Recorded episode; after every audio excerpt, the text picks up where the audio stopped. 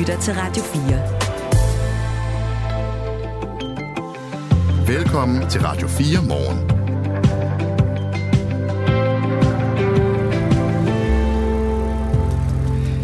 Det er bekymrende, at kun lidt over halvdelen af anbragte børn og unge oplever ikke at blive inddraget i de beslutninger, der bliver taget om deres liv. Det mener Dansk Socialrådgiverforening om konklusionerne fra en ny trivselsundersøgelse blandt udsatte børn og unge. Det er en undersøgelse, som øh, VIVE har foretaget. Lige om lidt, så har vi forkvinde i Dansk Socialrådgiverforening med her i Radio 4 morgen. Buschauffører og øh, murer, læger, slagter og øh, mange andre har fået en ny fagforeningsformand. 1,3 millioner lønmodtagere har nemlig i går fået en ny formand. Det er 41-årig Morten Skov Christiansen. Han blev øh, valgt som ny formand for fagbevægelsens hovedorganisation. Men hvem er han? Kun af navn. Jeg kender ikke, hvor han kommer fra, hvordan det var ledet. Nej. Jeg ved, at han er efterfølgeren til Lise Rigsgaard. Det er det hele. Så lyder det fra Sten Salling. Han er rengøringsmedarbejder i øh, København. Så øh, fordi han er sådan et øh, relativt ukendt navn og ansigt, den nye formand for FH, så øh, ser vi nærmere på ham her til morgen. Og øh, det er en øh, mand i øvrigt, der selv har nu siger jeg kun fire års erfaring med sit eget håndværk. Hvad laver sådan en mand i, i toppen af det hele? Det finder vi ud af.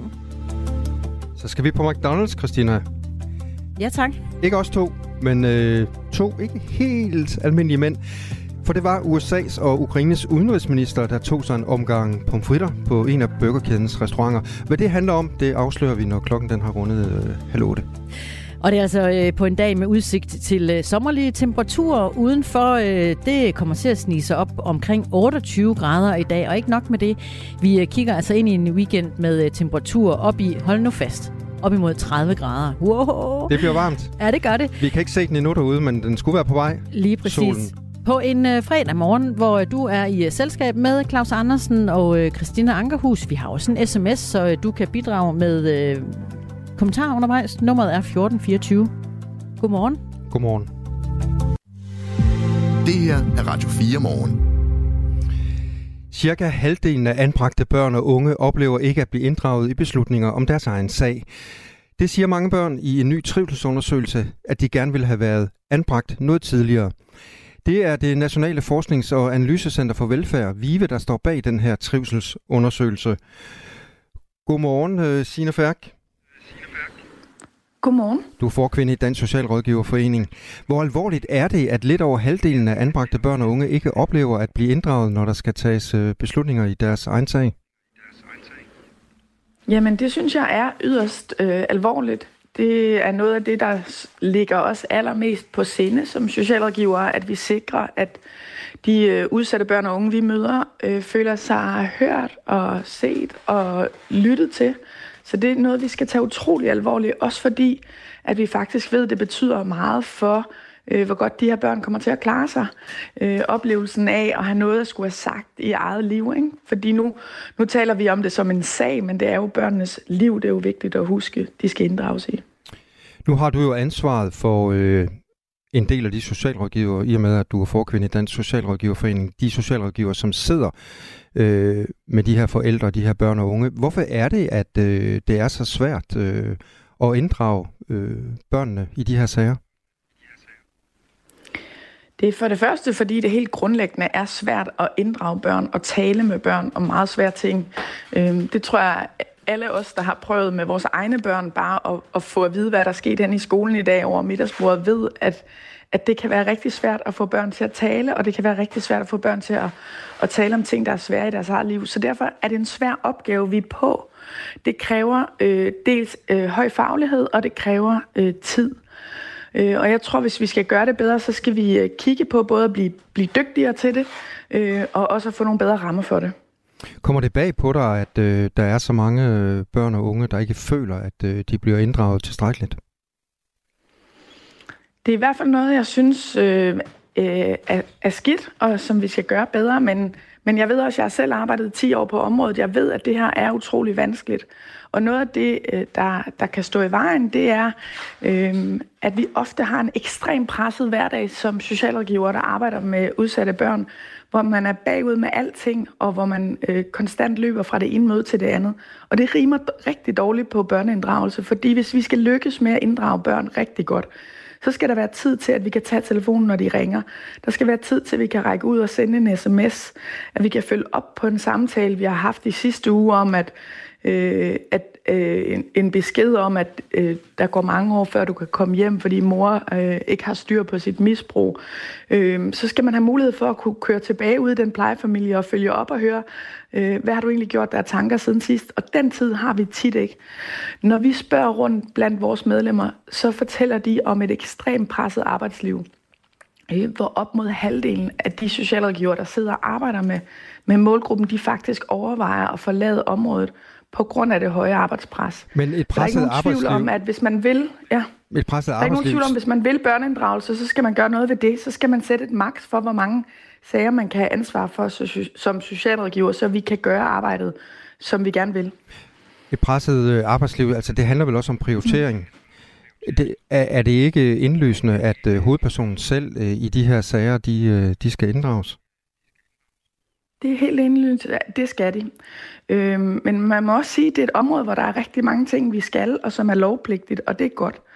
Man kan sagtens forestille sig en sag, hvor man har gjort det lovpligtige, altså haft den samtale, der er krav om i loven, men hvor barnet stadigvæk ikke føler sig inddraget. Og det er jo det, vi spørger til her. Det er det, der er den rigtig interessante. Fordi hvis de oplever, at der kommer en og holder en samtale, men som ikke har tid til at ringe tilbage bagefter. Og hvis de så ovenikøbet oplever, at næste gang der kommer en socialrådgiver, så er det en ny. Fordi det viser den her undersøgelse faktisk også, at der er et kæmpe sammenhæng mellem de børn, der ikke føler sig inddraget, er oftest de børn, som har haft rigtig mange forskellige socialrådgivere. Og det er jo desværre en af konsekvenserne af et rigtig dårligt arbejdsmiljø, det er, at der er for mange, der skifter arbejde. Så det er klart, at hvis du har siddet og betroet dig øh, til en, en rigtig rar og god socialrådgiver, og du så øh, tre måneder senere får besøg af en ny, fordi at vedkommende har skiftet stilling, så, så er det jo svært at føle, at der er en rød tråd, og at, at der er nogen, der lytter, hvis det hele tiden er fremmede ansigter, du skal forholde dig til. Så vi skal gøre noget ved de arbejdsvilkår, hvis vi vil inddrage bedre. Og så skal vi samtidig også blive dygtigere. Der ligger nogle krav i den nye lovgivning, der træder i kraft på børneområdet øh, her 1. januar, øh, som også handler om et mindset og om at have det højere på radaren og, og huske det, du siger, at det er hovedpersonen, der skal inddrages. Øh, så det er selvfølgelig også en del af løsningen. Vi har i mange år bedt om noget efteruddannelse på det her område. Nu kommer der en børnefamilierådgiveruddannelse øh, af, vores, øh, af vores store håb, og, og det er der behov for, for det er svært, øh, det, den her opgave, vi er på.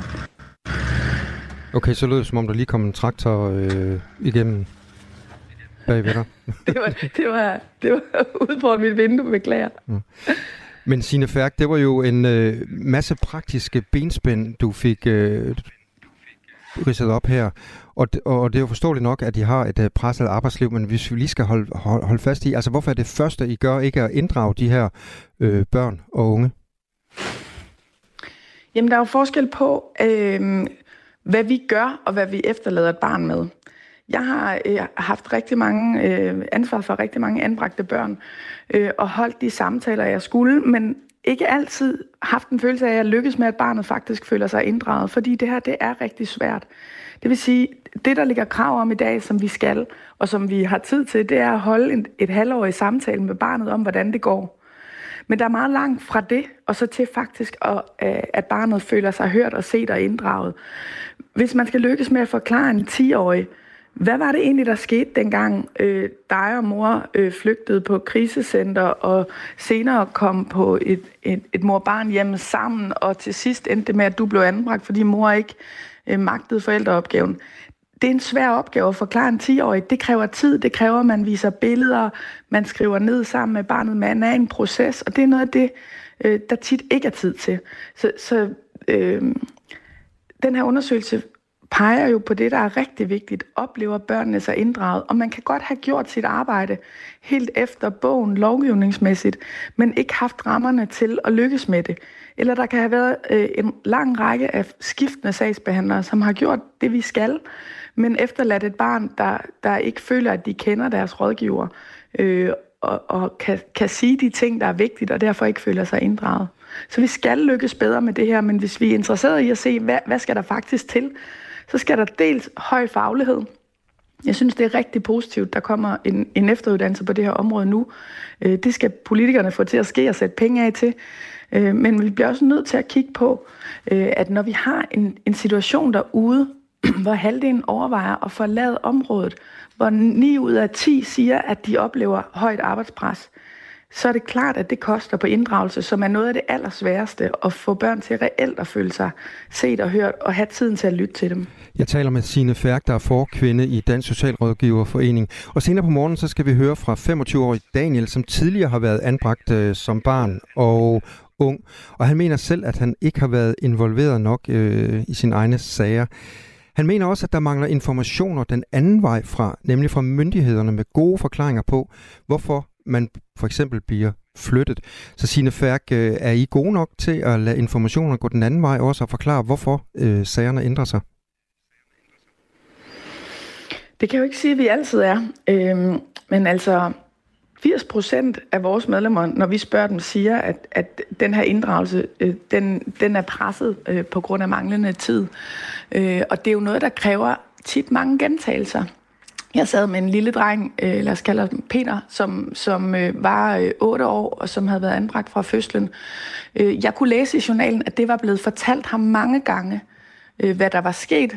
Øh, men da jeg spurgte ham, ved du hvorfor du er anbragt, så sagde han, det aner jeg ikke, det er der aldrig nogen, der har fortalt mig. Og det er jo fordi, at når vi, at når vi arbejder med børn, så er det ikke nok bare at sige det. Og det er ikke nok bare at sige det tre gange øh, hver halve år øh, over en tidsperiode. Det kræver et arbejde, hvor man sikrer sig, at det lærer sig hos barnet, at der er en øh, voksne om barnet i hverdagen, som er med til at fortælle historien. Man arbejder med ord og billeder, hvor man laver små bøger.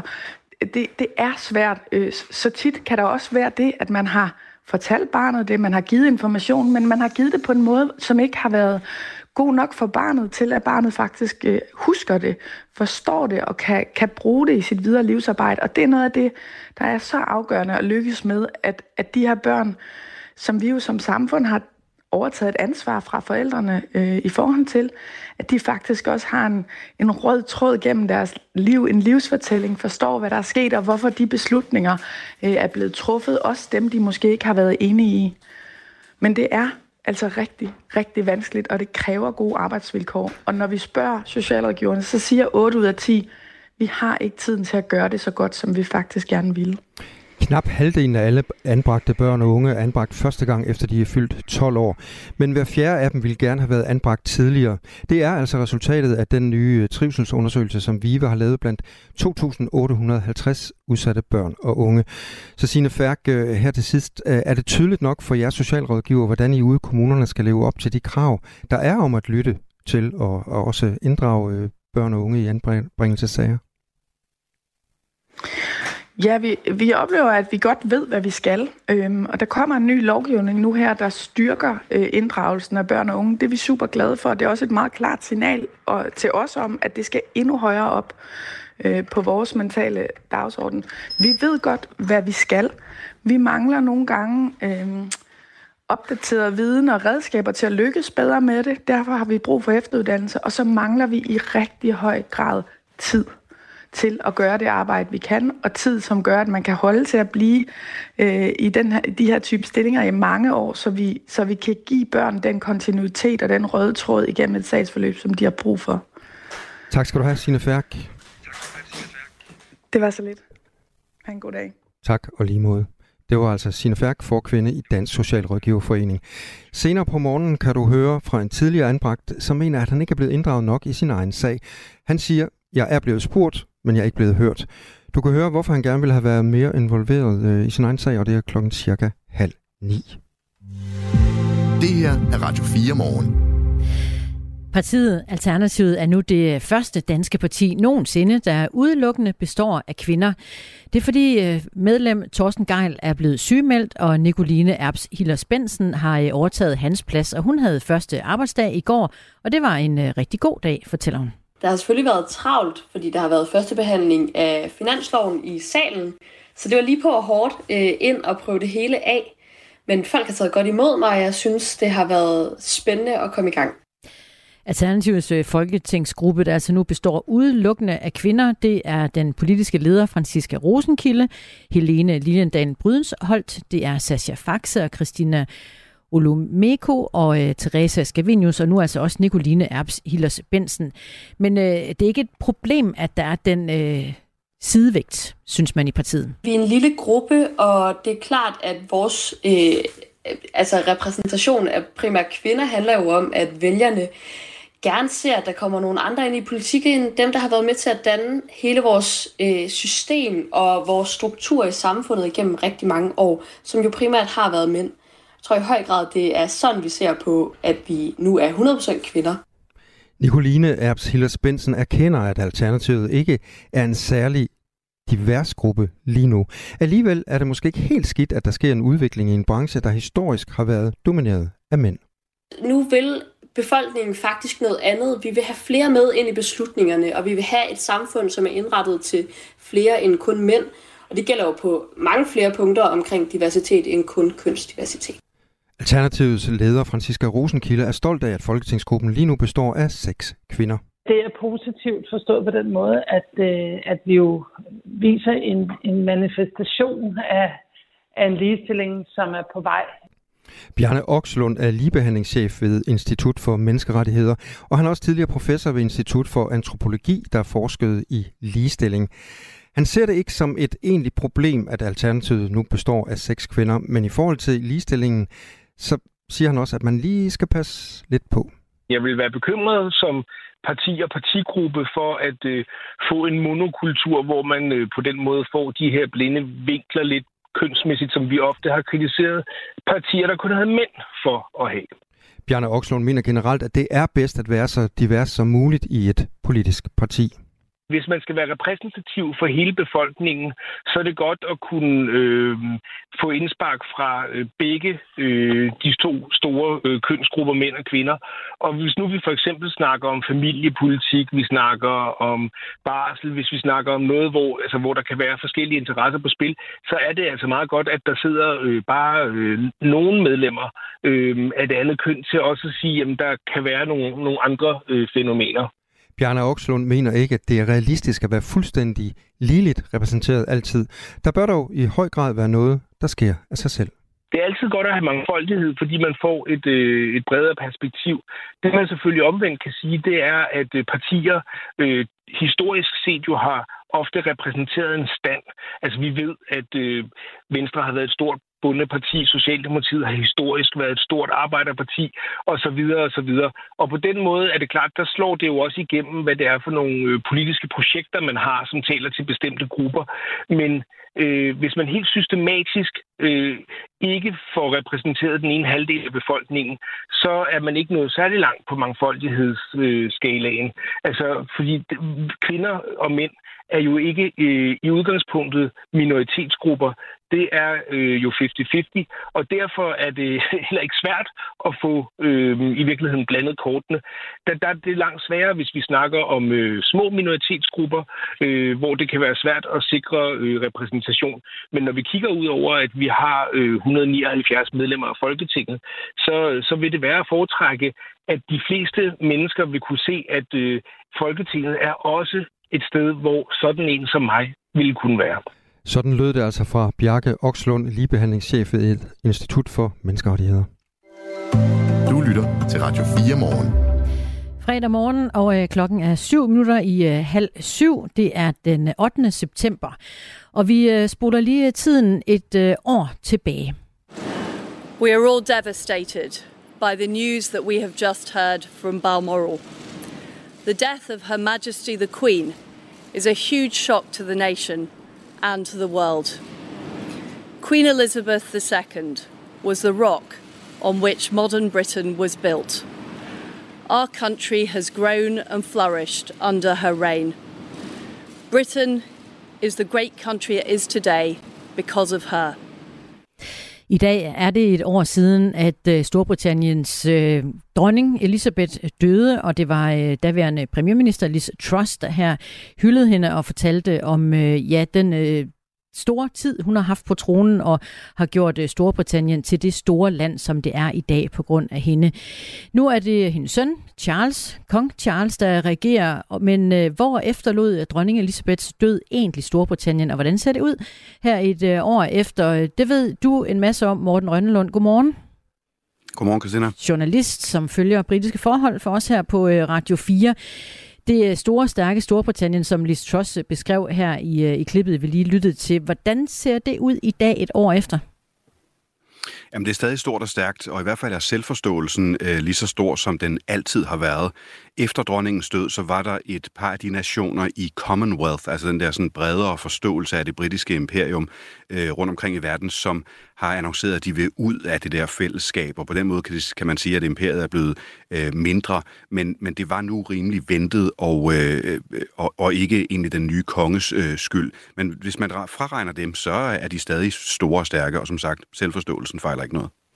Og han måtte jo længe, øh, vente længe for at træde til kong Charles. Han øh, overtog tronen som 73-årig, efter at hans mor havde siddet i 70 år som regent. Hvordan øh, vil du vurdere hans... Øh, han, ja, hvordan har han klaret det som konge? Jamen, han har faktisk klaret det meget godt, og man så også i, øh, i dagene efter dronningens død, at der faktisk kom en lille popularitetsstigning på ham, da man opdagede, at han ikke ville falde igennem. Der var måske sådan en kollektiv øh, på verdensplan idé om, at øh, den her storørede, lidt klovnede type, som der var blevet så, gjort så meget grin med igennem øh, årene, ville falde lidt igennem og, øh, og slet ikke have den samme elegance som sin mor. Men det havde han faktisk. Altså han formåede at bære videre hendes sådan formelle ordentlighed og, øh, og lignende. Og det tror jeg både britter og, og, og mange andre steder i verden, som har holdt øje med, med det britiske kongehus, var sådan lidt positivt overrasket over. Så på den måde så gik det faktisk lidt op for ham det er så sidenhen øh, dalet lidt igen. Altså det har fundet sig et normalt leje, men der er ikke noget i sådan meningsmålinger lignende, hvor han for alvor falder igennem, måske med undtagelse af den yngre generation. Ja, for øh, de, er, de er jo godt nok noget i, øh, i medierne, også de kulørte af slagsen, hele kongehuset over. Øh, selv da dronning Elisabeth lå for døden, der øh, så man jo de nærmeste ile til hendes dødsleje, men det var som om, der manglede nogen. Øh, barnebarnet prins Harry, han nåede ikke frem dengang. Hvordan, hvordan øh, står det til i det britiske kongehus i dag? Ja, ja hvis, man, hvis man tager spørgsmålet, er det lykkedes øh, kong Charles at, at, øh, at reparere de sådan, uenigheder, der har været i familien, så er svaret nej. Men det lykkedes ham øh, ikke at øh, øh, tage madingen og gå ind i kampen. Og på den måde har det i sig selv skabt en lille smule fred. Øh, hvis man husker tilbage, så øh, udkom øh, Harry med en bog, der hed Spærre, altså sådan reservearvingen, skal det ord betyde. Og så kom der også en dokumentar på Netflix, og der var en hel masse ballade, som især gav genlyd i den yngre generation, og hvor det ligesom var, var Harry, der var helten. Men det er ligesom fadet ud, og han har, han har mistet en del af grebet om den der fortælling, hvor, hvor han er, er offeret, der var nødt til at flytte til USA med sin, øh, med sin amerikanske øh, kone. Men når det så er sagt, øh, så, så er den ro øh, ikke meget bedre, end at uenigheden er der stadig og kan blusse op øh, når som helst. Hvad er det så for et øh, britisk kongehus, der, der tegner sig nu med øh, en yngre generation, der, der går lidt i stykker, og så en, øh, en konge øverst, som er aldrende, som er ny der i den rolle også? Jamen, det er i hvert fald et kongehus, som, øh, hvor, hvor, hvor den nye konge har signaleret, at han kommer til at føre det videre efter samme system som moren, under stor respekt til, hvad det var, mor byggede op i forhold til traditioner og det formelle, og sådan elegancen i, hvordan man, man håndterer de gamle traditioner. Det har han signaleret, det, det kommer han ikke til at, at lave om. Men han har en opgave med at modernisere øh, øh, kongehuset i forhold til, øh, til øh, fortiden som, øh, som slaveejer, i forhold til at være en øh, hvid øh, heteroseksuel boomer mand med privilegier. Altså, man, man kan næsten ikke have nogen værre rolle i 2023, og den skal han også på en eller anden måde øh, slippe ud af. Men han er i gang. Jeg tror, det som, som mange havde forventet, da han trådte til, det var, at nu de første 100 dage, så blev det sammenlignet lidt med en politiker eller en ny præsident, der træder til.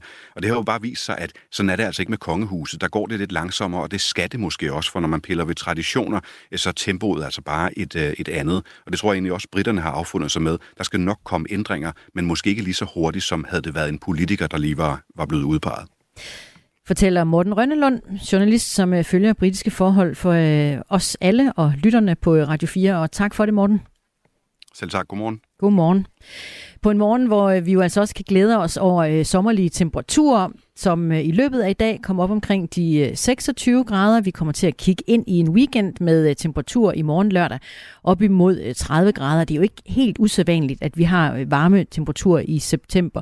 Men fra DMI, der lyder det altså, at det er dog alligevel lidt usædvanligt, at vi rammer måske 30 grader i morgen. Så er det frem med øh, badedragter og badebukser igen. Ja, og øh, vi skal også øh, besøge en mand lidt senere her til morgen, som er glad for de temperaturer, fordi der sker noget med øh, os danskere, når solen skinner.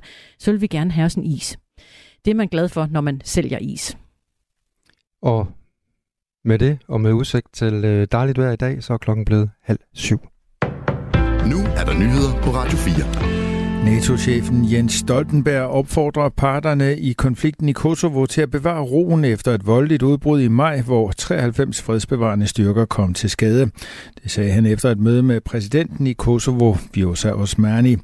Jeg byder nylige skridt fra Pristina, Kosovos hovedstad, om at dæmpe spændingerne, inklusive at reducere antallet af specialenheder fra politiet i nord, og planer om at afholde kommunalvalg Velkommen lød det.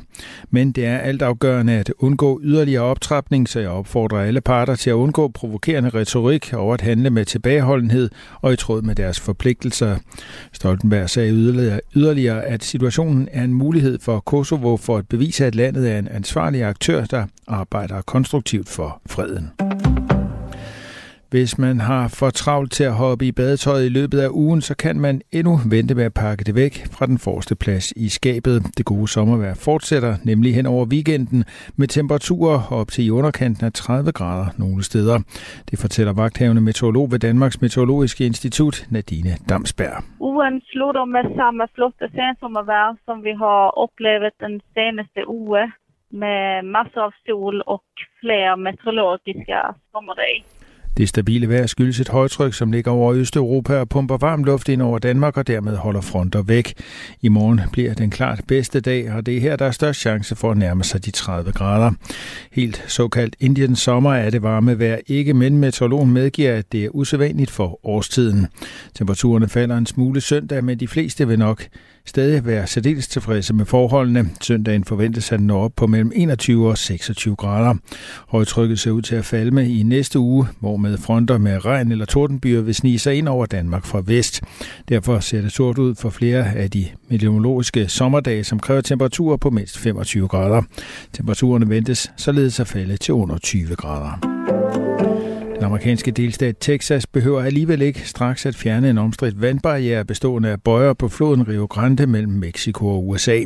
Det har en amerikansk appeldomstol afgjort. En amerikansk dommer beordrede ellers onsdag Texas til at fjerne barrieren, som blev sat op i juli for at afskrække migranter fra at krydse floden. Delstatsregeringen i Texas indgav umiddelbart efter dommerens ordre en appel, hvilket midlertidigt har sat en bremser har sat en bremse for ordren om, at bøjerne skulle fjernes den 15. september. 64 er blevet dræbt i angreb på henholdsvis en hærbase og en passagerbåd på floden Niger i det nordlige Mali. Det oplyser regeringen i Mali lidt efter midnat dansk tid. Jihadister med forbindelse til det islamistiske netværk Al-Qaida har taget ansvar for angrebene. Angrebene var målrettet til Buktu-båden på Niger og en hærbase i Bamba i den nordlige region Gao. Ud af de 64 dræbte er 49 civile og 15 soldater ifølge Malis regering. Redningsarbejdere forsøger på femte døgn at redde en alvorlig syg huleforsker ud af et hulesystem omkring 1000 meter under jorden i det sydlige Tyrkiet. Den 40-årige amerikanske huleforsker var i gang med at udforske et af Tyrkiets dybeste hulesystemer, da han blev ramt af indre blødninger i maven. Da forskeren blev syg, opholdt han sig på en ekspedition ved 1250 meters dybde nær Taurusbjergene. Manden er en del af en international forskningsekspedition. Øvrige deltagere lykkedes med at bringe forskeren op i en lejr 1000 meter under jorden, hvor han nu opholder sig. For at nå op til jordoverfladen skal der anvendes specialudstyr, der ikke passer gennem de snævre tunneler i hulesystemet. De smalle tunneler er i øjeblikket ved at blive sprængt fri. Først skyde diset eller toget mange steder, ellers klarer det op med nogen eller en del sol. Ved østvendte kyster kan det dog forblive skyet en stor del af dagen. Temperaturer mellem 23 og 28 grader. Det her er Radio 4 morgen. Husk, at du kan sende os en sms på 1424. 1,3 millioner lønmodtagere i Danmark øh, vågner i dag og har fået en ny formand i øh, fagbevægelsens hovedorganisation. Det kan være øh, dig, der kører bus eller tog, eller øh, er du murer, er du sådan en, der øh, passer vores børn, syge eller ældre, eller underviser på et af landets skoler, slagter svin måske, ja, så er det altså dig, der har fået en ny formand i øh, fagbevægelsens hovedorganisation. Han hedder Morten Skov Christiansen, er 41 år, og så er han selv uddannet elektronikmekaniker i øh, sin tid, og det har han været ude og arbejde som i fire år, altså lige plus de par år, han var øh, lærling også. Hvordan øh, kan det egentlig fungere, at man har haft fire år med hænderne i arbejdet selv, og så nu sidder på øh, toppen og skal prøve blandt andet at lave overenskomster for alle de mange, man nu er, øh, er formand for. Vi øh, kigger lidt nærmere på, øh, på det her til morgen i Radio 4 morgen. Hvor klokken er blevet 5 over halv syv, og din værter her til morgen, det er Christina Ankerhus og Claus Andersen. Godmorgen. Godmorgen. Det her er Radio 4 morgen. Og så skal vi en tur på McDonald's, og det skal vi sammen med Ukraines udenrigsminister Dimitro Kuleba og den amerikanske udenrigsminister Antony Blinken. In one of our phone calls, I mentioned to Secretary Blinken that McDonald's left Ukraine and they're not coming back, and it's a very bad message. First, people lost jobs, suppliers lost contracts, and I said, Scenen her foregår på en McDonald's i Kiev i Ukraine, og både Kuleba og Blinken kan ses uh, spise pomfritter siddende over for hinanden, mens verdenspressen filmer for enden af bordet. Og som Kulaba fortæller her i klippet, så lukkede McDonald's sine restauranter i Ukraine, da krigen den brød ud. Men de genåbnede for et år siden, og det fejrer så de to øh, udenrigsminister. Godmorgen, Sune Bang. Godmorgen. Selvstændig kommunikationsrådgiver og branding ekspert. De her to udenrigsminister, de kunne sidde alle mulige steder. Hvorfor sidder de lige præcis på øh, McDonald's? Altså, lige, lige i den her situation, der er det jo Kuleba, som har ragt ud til Blinken og, og bedt ham om at prøve at kigge på, om, om McDonald's ikke kunne vende tilbage igen. Fordi McDonald's er et... Øh, et, et, et symbol på, øh, jeg vil næsten sige, amerikansk verdensdominans. Øh, og samtidig er det jo også, øh, som Kuleba han faktisk udtrykker, et udtryk for, som han bruger ordet confidence, altså sådan en sikkerhed, øh, en, en selvsikkerhed, en tro på fremtiden. Øh, og det er øh, McDonald's med deres omkring 40.000 restauranter rundt omkring i verden det største amerikanske symbol på. McDonald's trak sig ud af, af Rusland sidste år og solgte alle sine 850 restauranter til en sibirsk forretningsmand. Mm. De er siden genåbnet under et nyt navn, men stadigvæk med burger og, og pomfritter. I september sidste år genåbnede de første McDonald's'er i Ukraine, efter de havde været lukket som følge af krigen. Og øh, med det så skal vi lige tilbage til øh, de to herres øh, aftensmad med burger og pomfritter i går aftes. When I was student, my best hangover food was actually to go to go to McDonald's. Well done. I'm sure that was a rare, very rare. very, very rare, of course. But I would go to McDonald's and um, buy double cheeseburger, mm. big Coke, and that would be my hangover breakfast. Well, that never happened to me, so that was great. Og her fortæller øh, Ukraines udenrigsminister Kuleba så, at han som studerende altid købte en stor cola og en dobbelt cheeseburger, når han havde tømmermænd. Og Anthony Blinken han svarer så, at øh, det er aldrig sket for ham. Men det ved vi jo godt alle sammen er, er en stor løgn. Vi har alle også Christina, som sidder herovre for mig, det er ganske sikker på, har oplevet lige skulle en tur forbi uh, McDonald's eller, eller Burger King, uh, når vi har været, været i byen. Men hvad er det for et symbol, som McDonald's bliver i den her kontekst, uh, når Ukraines udenrigsminister sidder og fortæller om hans uh, studentertid? Altså helt, helt grundlæggende amerikansk tilstedeværelse. Altså det er, det er, det, det, det er jo sådan et all-American symbol, uh, McDonald's, uh, på godt og ondt. Uh, den... Uh, den måde, de har påvirket øh, ja, international kultur på, og madkultur i det hele taget. Det kan godt være, at Blinken han siger, at han, øh, han ikke har prøvet det. Det kan man også sætte spørgsmål med. Dog, hvis man sidder og kigger på de billeder, der er, så øh, virker det ikke som om, at han er vant til at sidde og spise pomfritter af, af, af sådan en bakke der. Han ender med at sidde og pakke dem sammen. Det tror jeg ikke mange vil gøre. Jeg tror, de vil smide dem ud øh, direkte. Men, men altså, det er, McDonald's er jo et symbol på, som han også siger, et eller andet sted, stabilitet og tilstedeværelse. Øh, så det er, det er lidt i stil med, øh, når der bliver taget nogle af de her politiske toppolitikere øh, ture ned til Ukraine for at vise, at de er der eller sælger våben derned, jamen så er McDonald's også et, øh, sådan et lidt et slag i ansigtet på Rusland om, at jamen, altså, der er sikkert nok, øh, vi er til stede her også. Hvad tror du, kommunikationschefen i McDonald's han sidder og tænker, når han ser de her to øh, udenrigsminister sidde og spise pomfritter?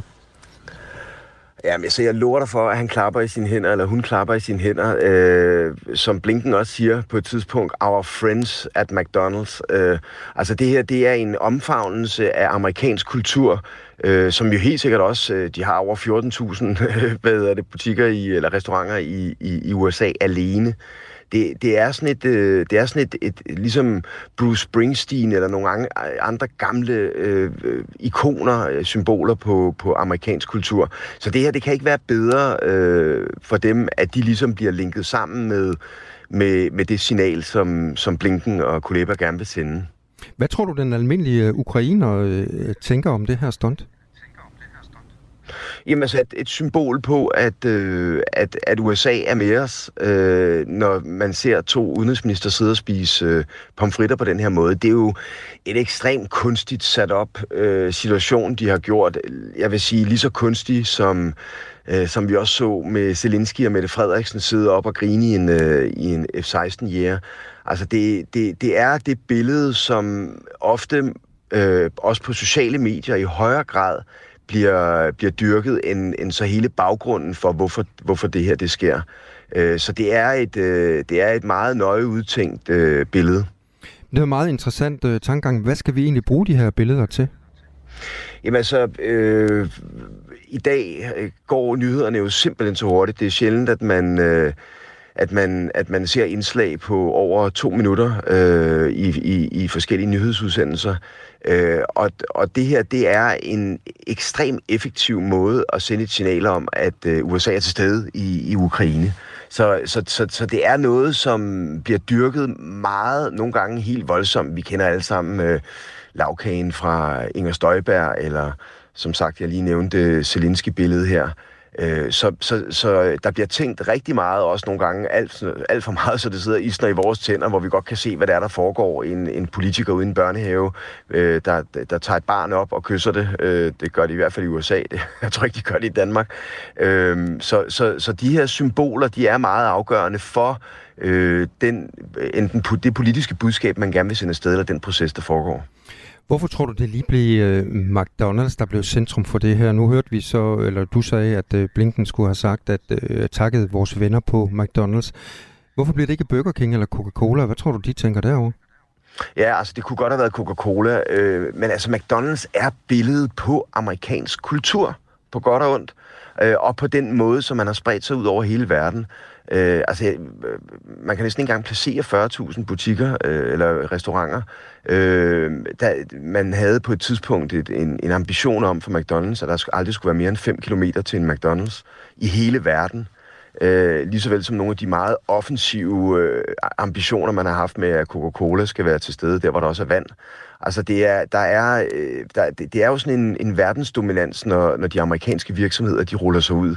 Og, øh, og der er McDonald's, øh, altså jeg tror, rigtig mange mennesker vil nævne dem, som hvis man skulle nævne en amerikansk virksomhed. Nu har vi set igennem de senere år en masse tech-virksomheder med Meta, Facebook, Instagram, eller for den så skyld Elon Musk, der har domineret, hvad kan man sige, samtalen. Men det er jo sådan en virtuel ting, øh, og de er til stede i forvejen. Men det her, det er en fysisk manifestation af, at vi er, vi er sammen med jer. Og der er McDonald's øh, nok det stærkeste øh, ikon, du kan bruge.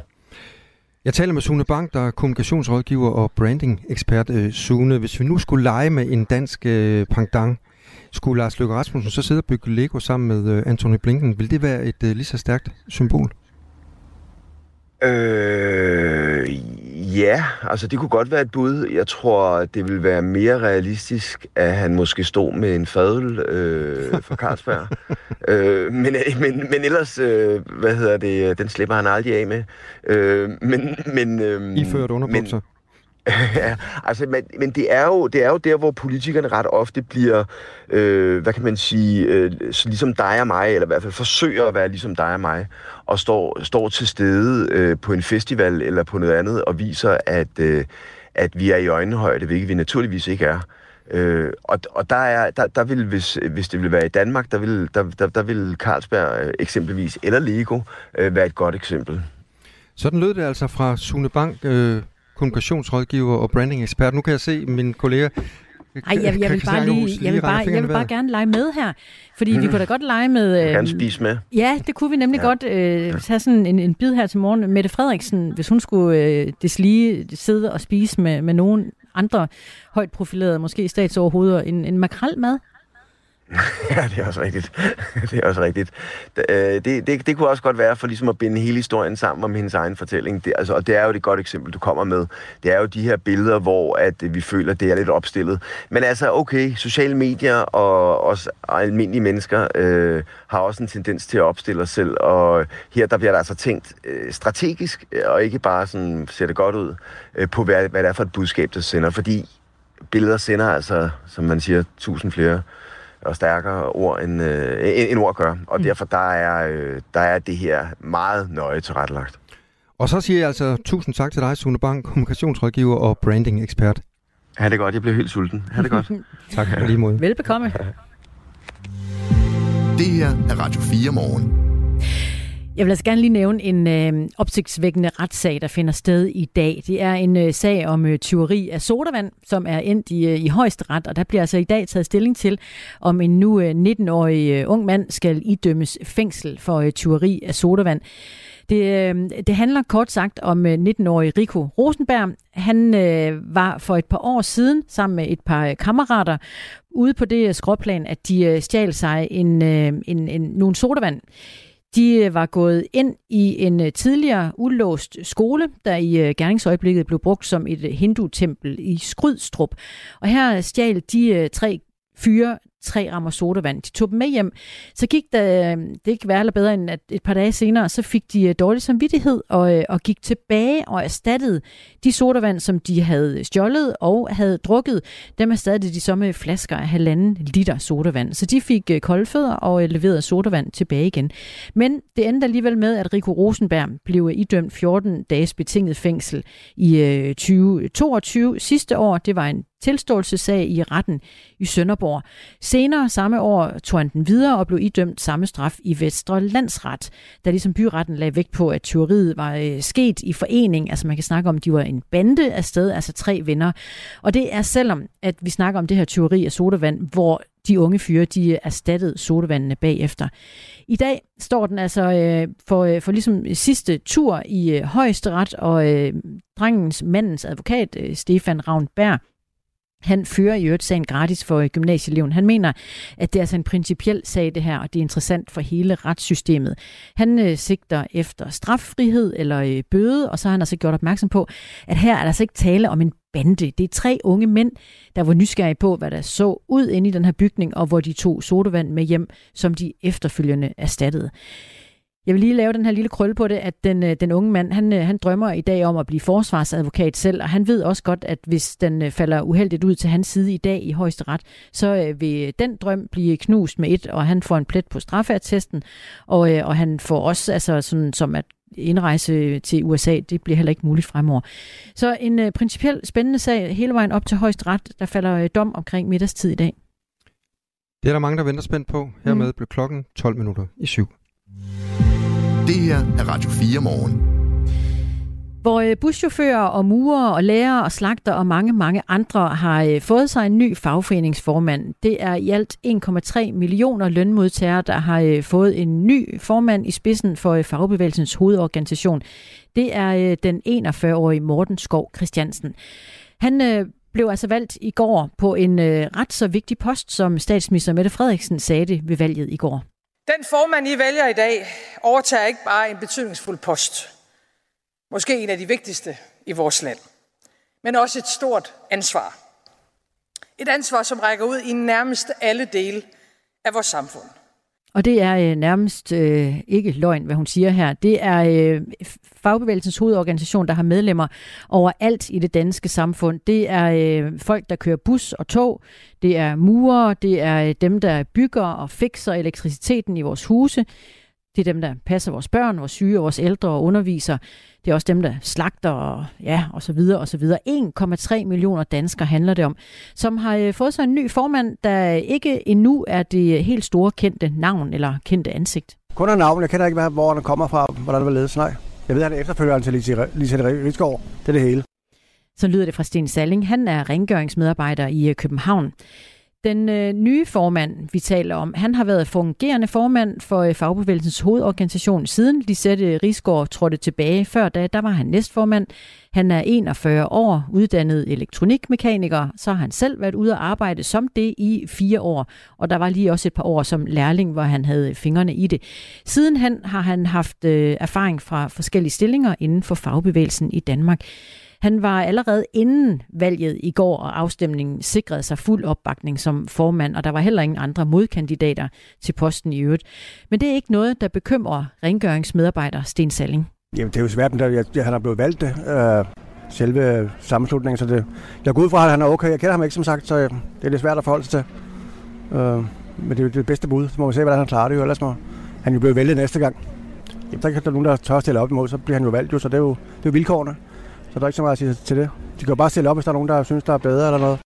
Morten Skov Christiansen trådte til som fungerende formand, da Lisette Risgaard trådte tilbage i øh, slutningen af april. Det var der, hvor hun øh, mistede støtten fra en række medlemsforbund efter anklager om upassende berøringer som, øh, som formand for forbundet. Mohammed, han arbejder også som rengøringsassistent, og han kendte heller ikke lige noget til den nye formand, da vi spurgte. Jeg kender kun navn, men øh, jeg håber, han, han er god og kan hjælpe, kun hjælpe til 3F, til, til alle samtidige passagerarbejder, kun der. Og det er altså en øh, ret så stor stilling, han træder til på, og en øh, magtfuld position i spidsen for fagbevægelsens hovedorganisation. Men øh, der er altså, som vi hører her, ikke alle, der kender ham. Øh, Mursvend Michael Blomster har heller ikke hørt om den nye formand endnu. Han kunne øh, dog godt tænke sig, at den nye formand havde haft lidt flere år ude i det virkelige arbejdsliv, end de fire år, som han altså har været ude at arbejde. Jeg har aldrig hørt navnet. Mit øh, tanke er, det burde være en af os andre. En fra Murens Fagforening eller et andet fagforbund, der har været ude at prøve at arbejde. Der skulle ind. Jamen, så har man noget erfaring med, hvordan og hvorledes man skal gebære sig og snakke til folk og sådan noget, og, da, og tale i lige linje i øjenhøjde. Morten Skov Christiansen har sin øh, baggrund hos øh, Dansk Metal. Hans vision er at give øh, plads til de unge og til forskelligheder, siger han. Han foreslår et unge løfte, der blandt andet skal sikre ordentlige uddannelser og tid til praktik og et godt psykisk og fysisk arbejdsmarked. Det er noget, der falder i god jord hos mursvenden Michael Blomster. Han øh, håber, at den nye formand har øh, visioner, der især kan hjælpe de unge godt ind på arbejdsmarkedet. Jeg vil håbe, at han kæmper for de unge mennesker, så de kommer rigtig godt igennem deres øh, forløb. Ligesom vi andre har haft nogle ældre. Hardy Hansen og det som forbundsformand for os og det. Og øh, som øh, ny næstformand i øh, Fagbevægelsens hovedorganisation, der blev Nana Højlund valgt i går, og Flemming Grønsund blev øh, også valgt ind som næstformand. Tidligere var hans forhandlingssekretær i 3F. Den nye FH-formand har altså haft fire års direkte kontakt med øh, arbejdsmarkedet som uddannet elektronikmekaniker. Det øh, er et øh, stort arbejdsmarked, han kommer til at repræsentere nu, altså med 3,1 millioner, nej, 1,3 millioner medlemmer. Spørgsmålet er så, om det er et problem, at han ikke selv har arbejdet øh, flere år end de fire år. Dennis Christensen er tidligere fagforeningsformand for FOA og tidligere daglig leder i øh, LO, og han synes, at de her fire år som håndværker er lige i underkanten. Han øh, uddyber det, når klokken bliver cirka 10 minutter over 8. Musik er en hurtig genvej til at komme ind bag facaden. Hvis man skal sige essensen af, hvem er jeg, så er det de samme. Ind bag den offentlige person. De synger også irriterende godt. I Portrætalbum bruger Anders Bøtter musikken til at vise nye sider af sine gæster. Gita Nørby, Tim Christen, Sofie Gråbøl, Anders Akker, Allan Olsen. Både dem, du er fan af, og dem, du ikke troede, du havde noget til fælles med. Velkommen til Portrætalbum på Radio 4. Lyt til Portrætalbum i dag kl. 17.05. Indtil videre har september budt på sommer frem for efterår, så nu skal vi en tur i øh, friluftsbadet. Eller også skal vi ikke. Fordi skulle du få lyst til en dukkert i et af de her mange friluftsbade, vi har rundt omkring i landet, så skal du lige sørge for at tjekke, om der er åbent, før du tager afsted. Du har ringet til Morud Friluftsbad, som til og med 28. august er åben hver dag fra 12 til 19. Tak for dit opkald, og have en god dag. 28. august. Det er ligesom øh, nogle dage siden, og sådan lød det altså i Morud på Fyn. Og sådan lyder det også øh, hos flere andre friluftsbade rundt omkring i landet. Størstedelen af landets friluftsbade, de kigger nemlig på kalenderen og ikke øh, på termometeret, når de skal beslutte, om de holder åbent eller ej. Så derfor så er der altså allerede lukket og slukket i langt hovedparten af de danske friluftsbade, selvom solen virkelig, virkelig varmer i de her dage. 22 ud af de 27 friluftsbade, som vi på Radio 4 Morgen har kigget på rundt i landet, de er altså allerede lukket for sæsonen. Vores reporter Katrine Volsing fik fat i Dorte Kring fra Ildskov Friluftsbad i Midtjylland, som er et af de mange lukkede bade. Vores sæson den sluttede i søndags. Den sluttede i søndags, og den, den udvider man ikke bare lige, når det er så godt vejr? Øh, det vil vi jo rigtig gerne, men problemet er, at vi har ikke folk til at op, øh, fordi at vi har jo unge mennesker, og de er jo i, i skole. Vi har ikke øh, folk til at kan hverken være livredder eller øh, hvad hedder det, i kiosk. Så, så det har vi ikke haft mulighed for. Var det noget, I overvejede, da I kunne se vejrudsigten for, for ugen her? Øhm, altså, jeg ved da, at vi har ævet os over, at vi ikke havde det.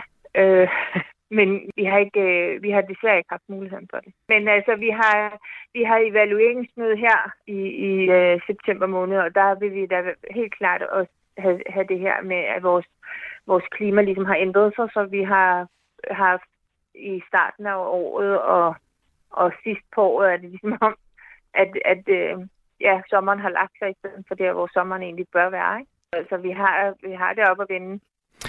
Fem af de 27 friluftsbade, som vi kastede vores øjne på, de er altså stadig åbne.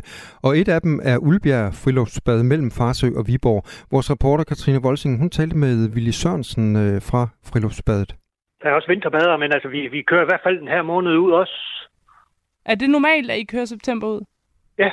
Okay. Ja, der plejer jo ikke at være så mange nu, men nu, nu altså, det har da været rimelig godt her de sidste par dage, kan jeg se, med tallet. Altså, der har været mange besøgende? Så, ja, eller mange. Der har i hvert fald været sådan mange flere, der plejer at være ved den her tid, men det er også fantastisk vejr. Men det er jo det. Ja, det kørt, det kørt godt. Altså, der har været en 8, 10, 12 stykker ind, sådan. Og det er ret godt på den her tid. Det er jo ikke mange, men det er nok. Altså, det er ikke så stort at friluftsbad. Vi er jo ikke besætning på, der eller folk på. Så for os betyder det ikke så meget. Nå, man kan bare gå ind, eller hvad? Man skal købe kort nede ved købmænd. Lokal købmænd, der køber man sådan et kort, så det koster 30 kroner for en hel dag, og så kan man så bruge det kort og aflevere det, når man smider en postkast, når man går. Så det kører sådan set nemt, så vi, kan, vi har ikke de store udgifter at have åbent i, i den her tid, fordi der er ingen lønninger. Men skal der ikke være en livredder?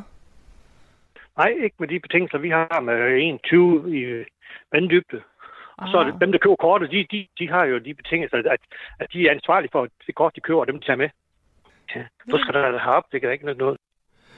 Så hvis du gerne vil i friluftsbad, så er det altså blandt andet muligt i Ulbjerg Friluftsbad, der ligger mellem Farsø og Viborg, og det er i Jylland. Men langt de fleste friluftsbade har lukket for i år. Heldigvis har vi også masser af hav du kan tage en dukkert i, hvis øh, du får det varmt i weekenden. Og husk så lige, at øh, Trykfondens kystlivredning, de har altså pakket deres øh, tårne ned for i år, så øh, pas på, hvis du vil tage en dukkert i, i havet. Og senere på morgen, så taler vi med en øh, medejer af en isbutik, som har valgt at rette sig ind efter sommervejret i september, og faktisk har genåbnet butikken. Det er lidt over halv otte.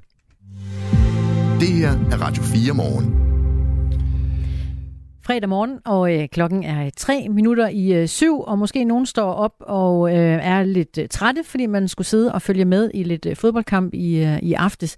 Det gik jo sådan set meget godt, men det var også meget forventeligt. Ikke? Danmark øh, slog San Marino 4-0. Jo, og nogen havde håbet på, at øh, det blev lidt mere end 4-0. Øh. Men sådan er det jo t- så tit, ikke? Altså, mere vil have mere. Burde det ikke også... Nej, nu siger jeg det bare lidt ud af det blå. Burde det ikke også have været anderledes? Altså, flere mål, vi tænker, øh, det verdens dårligste fodboldhold, er det ikke sådan? Verdens dårligste fodboldhold, og Finland slog dem 6-0. Altså, jeg ved det ikke. På den anden side, de skal vel også bare nogle kræfter til, at på søndag skal de netop møde Finland. Og i forhold til kampen øh, i aftes, en af dem, der måske er lidt, øh, lidt trætte, træt i dag, det er Ted Danson. Kender du ham? Ja, det siger mig umiddelbart, at det er en skuespiller. Skuespiller? Mm-hmm. Ja. Øh, Sam Spar. Lige præcis. Ah, yes. 75 år i dag, og han var med til øh, fodboldkampen i aftes.